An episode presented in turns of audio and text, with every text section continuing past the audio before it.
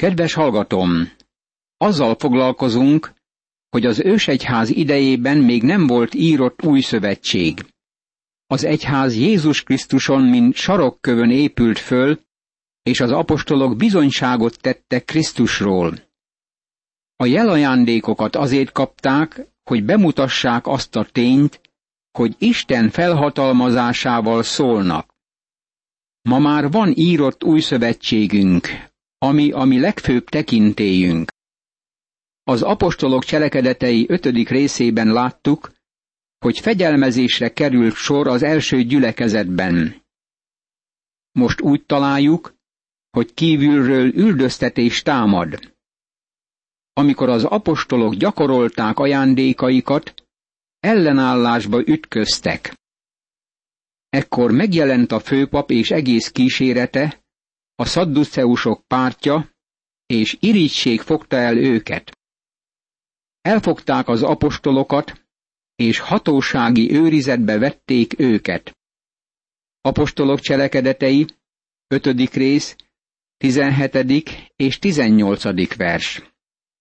Figyeld meg, hogy a szadduceusok vezetik az üldöztetést. A farizeusok irányították a Jézussal szembeni támadásokat, és most a szadduceusok vezetik az ősegyház elleni támadásokat. Ezért az apostolokat másodszor tartóztatták le és csukták börtönbe. De az úr angyala éjszaka megnyitotta a börtön ajtaját, és kivezetve őket ezt mondta nekik. Apostolok cselekedetei, 5. rész, 19. vers. Fordításunk szerint egy angyalnak kellett lennie, nem az angyalnak. Az Ószövetségben az Úr angyala nem más, mint a testet öltése előtt megjelent Krisztus, de most Krisztus a dicsőségben Isten jobbján van, és ő irányítja apostolainak tevékenységét. Ma sajnos sokszor megbénul a keze és a lába, mert a gyülekezeti tagok nem buzgolkodnak érte ebben a világban. Jézus Krisztus akarja irányítani a gyülekezetet. Ő akar vezetni téged és engem, ha engedünk neki. Itt nem Krisztus jelent meg, hanem egy angyal. Menjetek, álljatok fel a templomban, és hirdessétek a népnek ennek az életnek minden beszédét. Ők engedelmeskedtek, korán reggel bementek a templomba és tanítottak. Amikor megérkezett a főpap és kísérete, összehívták a nagy tanácsot, Izrael véneinek egész testületét, és elküldtek a börtönbe, hogy vezessék elő őket. A szolgák elmentek, de nem találták őket a börtönben. Ezért visszatérve jelentették. A börtönt ugyan gondosan bezárva találtuk, az őrök is az ajtó előtt álltak, de amikor kinyitottuk, bent senkit sem találtunk. Apostolok cselekedetei, 5. rész, 20. verstől a 23. versig.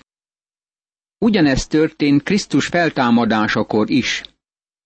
A kő elhengerült, de nem azért, hogy Krisztust kiengedje a sírból. Ő már kint volt, mielőtt a kő elmozdult volna. A kő azért hengerült el, hogy a kívülállók bemehessenek. Ugyanezt történt ehelyen is.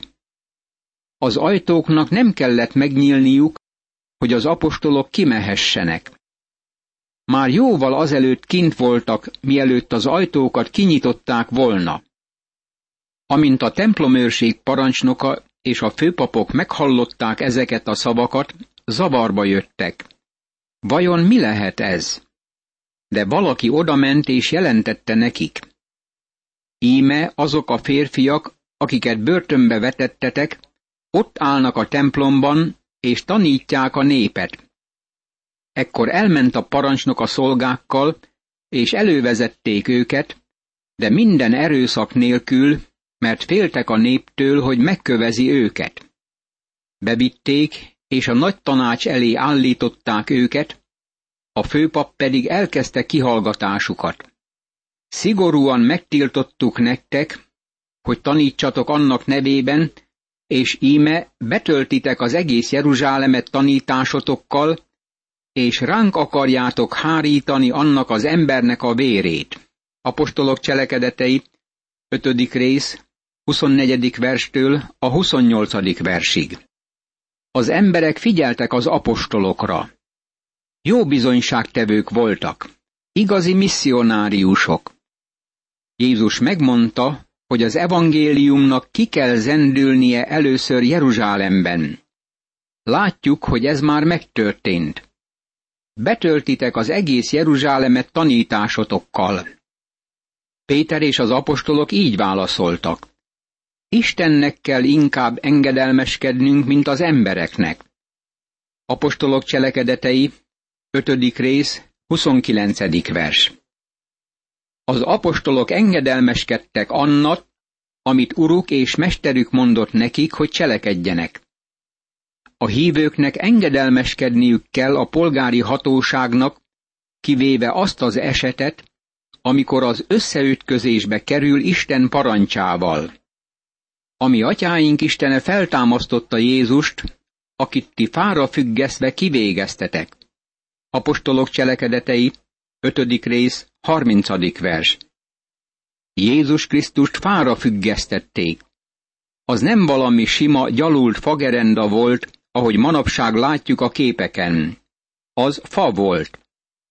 Az Isten őt fejedelemmé és üdvözítővé emelte fel jobbjára, hogy megtérést és bűnbocsánatot adjon Izraelnek. Mi pedig tanúi vagyunk ezeknek az eseményeknek, és tanulja a Szentlélek is, akit azoknak adott az Isten, akik engedelmeskednek neki. Apostolok cselekedetei, 5. rész, 31. és 32. vers. Ez ma is az üzenet Izrael népének Jeruzsálemben. Amikor ezt meghallották, dühükben a fogukat csikorgatták, és arról tanácskoztak, hogy végeznek velük. De felállt a nagy tanácsban egy farizeus, név szerint Gamáliél, az egész nép előtt tiszteletben álló törvénytudó, és egy kis időre kivezettette az embereket. Apostolok cselekedetei, 5. rész, 33. és 34. vers. Gamáliél mentséget keres az apostoloknak, hogy beszélhessenek a Sanhedrin előtt. Ez a Gamáliél igen nagy tiszteletben álló férfi volt. Többek között ő volt Pálapostól tanítója. Azután így szólt a nagy tanácshoz. Izraelita férfiak, jól gondoljátok meg, hogy mit akartok tenni ezekkel az emberekkel. Mert nem is olyan régen felkelt Teudás, és azt állította magáról, hogy ő valaki. Csatlakozott is hozzá mintegy négyszáz ember, de végeztek vele. Akik pedig bíztak benne, azok mind elszélettek és megsemmisültek. Azután az összeírás idején felkelt a galileai Júdás is. Sok népet állította maga pártjára, de elpusztult ő is. Akik pedig bíztak benne, azok is mind szétszóródtak. A mostani esetre is azt mondom, hagyjátok békén ezeket az embereket, és bocsássátok el őket. Mert ha emberektől való ez a szándék, vagy ez a mozgalom, akkor megsemmisül. Apostolok cselekedetei, 5. rész, 35. verstől a 38. versig. Bölcs tanácsot ad a tanácstagoknak. Ha pedig Istentől való, akkor úgy sem tudjátok megsemmisíteni őket, és még úgy tűnhettek fel, mint akik Isten ellen harcoltok. Azok hallgattak rá. Apostolok cselekedetei, 5. rész, 39. vers. Gamáliél emberek példáját hozza elő, akik lázadásokat szítottak, és követőket csődítettek maguk után, de miután megölték őket, követőik szétoszlottak. Most azt tanácsolja nekik, hogy ugyanezt történik Jézussal és követőivel is. Előhívták az apostolokat, megverették őket, azután megparancsolták nekik, hogy ne szóljanak Jézus nevében, és azzal elbocsátották őket. Apostolok cselekedetei, 5. rész, 40. vers. Ha ezek az emberek ártatlanok, akkor szabadon kellene őket engedniük. Ha ezek az emberek bűnösök, akkor börtönben kellene tartani őket, és meg kellene őket büntetni. Megveretésük után engedik őket, hogy mehessenek. Egy kicsit figyelmesebben kellett volna Gamáliélre hallgatniuk. Ma sem sokat változott a helyzet. Ott van az a homályos szürke vonal a bűnös és a nem bűnös között. A bíróságok napjainkban szabadon engedik az embereket, és kisebb büntetés szabnak ki a bűnözőkre. Ha valaki bűnös, annak bűnhődnie kell. Ha nem bűnös, akkor szabadon kell engedni büntetés nélkül.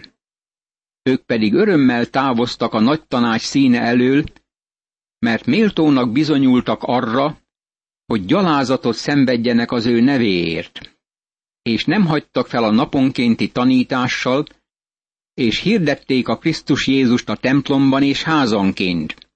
Apostolok cselekedetei, 5. rész, 41. és 42. vers. Az apostolok csodálatos férfiak voltak. Örültek annak, hogy szenvedhettek az Úr Jézusért. Tovább tanítottak, és prédikáltak Jézus Krisztusról. Mi az evangélium? Az egy személy. Az Jézus Krisztus. Benned lakozik Krisztus. Vagy bízol benne, vagy nem bízol benne.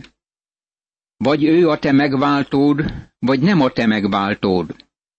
Ez az üzenet van előttünk. Az apostolok továbbra is tanították és prédikálták Jézus Krisztust. A hatodik fejezetben látjuk további következményét a gyülekezetben bekövetkezett elhajlásnak. Először láttuk ezt Anániás és Szafira esetében. Ők megváltott hívők voltak, de nem tudtak megmaradni az első gyülekezetben azzal a hazugsággal az életükben. Most az elhajlást ebben a fejezetben úgy figyelhetjük meg, mint ami diakónusok kiválasztásához vezetett. A fejezet folytatódik az egyik diakónus István történetével. Elfogták, letartóztatták és kihallgatták. Azokban a napokban pedig, mivel nőtt a tanítványok száma, zúgolódást támadt a görögül beszélő zsidók között a héberek ellen, hogy mellőzik a közülük való özvegyasszonyokat a mindennapi szolgálatban. Apostolok cselekedetei, hatodik rész, első vers. El kell ismernünk, hogy ez az egyház történelem korai napjaiban történt. Próbáltak közösségi életet kialakítani, és egy ideig sikerült is nekik. Később a testiesség lépett be a gyülekezetbe. Láttuk, hogy Anániás és Szafira miként torzította el a helyzetet. Most azt látjuk, hogy zúgolódások vannak a görögök között a héberek ellen. Ez nem két faj közötti összeütközés. Ez nem az antiszemitizmus föllángolása. A görögök itt azt jelenti, hogy hellenisták, görögül beszélő zsidók. A görög kultúrában nevelkedtek föl, míg a héberek Jeruzsálemben szorosan követték a mózesi törvényt. Természetesen félreértés támadt köztük. Úgy becsülik, hogy ebben az időben a gyülekezeti tagok száma 25 ezer körül lehetett. Látjuk, hogy ez az első gyülekezet nem volt tökéletes. Néha halljuk az emberektől. Vissza kell mennünk az első gyülekezethez. Az első gyülekezet hatalomtudatú gyülekezet volt, és most mi probléma tudatú közösség vagyunk. Ez csak féligasság. Az első gyülekezetben volt erő, de az első gyülekezetben voltak problémák is. Azt a magas szintű lelkiséget, amelyet a lélek vitt a gyülekezetbe, megszakította a sátáni betörés a megosztottsággal és a zavarkeltéssel. Az anyagi javak közlése egymással, ami először jellemezte a gyülekezetet, az ótermészet önzésének nyitott utat. A testiesség lopódzott be közéjük. A görögök, akik nyilvánvalóan kisebbségi csoportot alkottak, úgy érezték, hogy hátrányba kerülnek, és követelték, hogy özvegyeik egyenlő bánásmódban részesedjenek a héberekkel. Az életnek ez a kommunális formája nem vált be úgy, ahogy szerették volna. Ez került az apostolok szeme elé. Ekkor összehívta a tizenkettő a tanítványok egész gyülekezetét, és ezt mondták nekik. Nem helyes az, hogy az Isten igéjét elhanyagolva mi szolgáljunk az asztaloknál. Apostolok cselekedetei, hatodik rész, második vers. Az apostolok úgy érezték, hogy nem szabad föladniuk Isten igéjének tanulmányozását. Úgy érezték, hogy fontos nekik tovább folytatniuk az ige tanulmányozását. Ha föladták volna Isten igéjének a tanulmányozását, és az asztalok körül szolgáltak volna, akkor nem töltötték volna be hivatásukat. Nekik az idejüket imádságban és Isten igéjének a tanulmányozásában kellett tölteniük. Fontos minden gyülekezetnek, hogy fölismerje, hogy a lelkipásztornak időt kell szentelnie Isten igéje tanulmányozására és az imádkozásra. Sajnos az átlagos gyülekezet ma olyan lelkipásztort keres, aki szervező, aki irányító, és jól vezeti a gyülekezetet minden területen. Ez sajnálatos. A gyülekezet ezért szenved napjainkban. Amikor lelkipásztor voltam egy nagy városban, akkor dolgozó szobám az otthonomban volt. Addig ugyanis a gyülekezeti házban levő irodám csak hivatal volt és nem dolgozó szoba. Nem nagyon akarták, hogy ott ige tanulmányozást végezzek, hanem válasszatok ki magatok közül atyánfiai hét férfit, akikről jó bizonyságot tesznek, akik telve vannak lélekkel és bölcsességgel, és őket állítsuk be ebbe a munkába.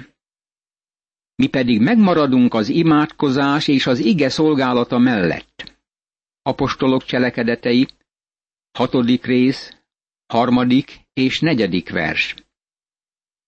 A hét férfit kinevezték, mert a krízis kezdett elmérgesedni.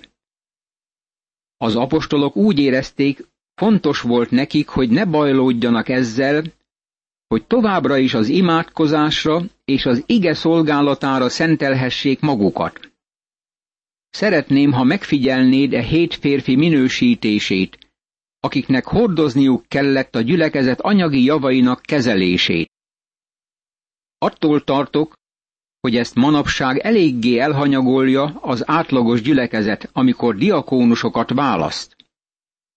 Hallottam emberektől, akik nem akarták, hogy kinevezzék őket a gyülekezeti véni lelki tisztségre, hanem inkább diakónus szeretett volna lenni az anyagi ügyek intézése céljából. Hadd mondjam neked, hogy a diakónus tisztséget több lelkiséget, bölcsességet és imádkozást kíván meg, mint bármilyen más tisztség. Most figyel meg a kívánalmakat. Ezek a férfiak becsületességükről voltak nevezetesek. A becsületességnek minden vitán fölül állónak kellett lennie. Valóban tragikus a gyülekezetben, ha olyan diakónusa van, akinek nincs rendben a szénája, és sem a lelkipásztor, sem mások nem bízhatnak benne. Az ilyen embernek nem szabad bekerülnie a diakónusi tisztségbe. A második feltétel az volt, hogy teljen be Szentlélekkel. Ne borral teljen be, hanem teljesedjen be Szentlélekkel, ahogy az Efézusi levél 5. rész 18. versében olvassuk. Harmadszor bölcseknek kellett lenniük. Lelki embereknek, hogy képesek legyenek alkalmazni a lelki igazságokat. Ez nagyon fontos volt. Láthatod, az a tény, hogy anyagi ügyeket kezelnek, lehetőséget nyújt arra, hogy könnyelműen kezeljenek anyagi ügyeket. Ezért a legfontosabb egy diakónusnak, hogy lelki szempontból vizsgáljon mindent. Majd látjuk a továbbiakban, hogy István olyan ember volt, aki megfelelt ezeknek a feltételeknek. Volt bölcsessége. Nem tudtak ellenállni a bölcsességnek és léleknek, amely által beszélt. Igazi meggyőződése volt. Szintén teljes volt hittel. Nem csak megváltó hite, hanem szolgáló hite is volt, vagyis bizonyságtevő hite. Nem a hit mennyisége, hanem a hitnek a tárgya volt a fontos. Ugyanebből a versből tudjuk meg, hogy tele volt erővel. Ilyen embereket választottak diakónusoknak. Ugyanakkor az apostolok kijelentették. Mi pedig megmaradunk az imádkozás és az ige szolgálata mellett. Apostolok cselekedetei, hatodik rész, negyedik vers. Jól tudták, hogy ez az apostolok kötelessége. Imádkozzunk! Mennyei édesatyám! Köszönöm, hogy fenntartod egyházadat, és mindig adsz az egyháznak olyan apostolokat, profétákat, igehirdetőket, lelkipásztorokat és tanítókat, akik ugyanezt vallják, amit az első apostolok hirdettek, hogy megmaradunk az imádkozás és az ige szolgálata mellett. Segíts meg engem is, hogy gyakoroljam az imádkozás és ige szolgálatát, ahogy szent lelked vezérel. Ámen.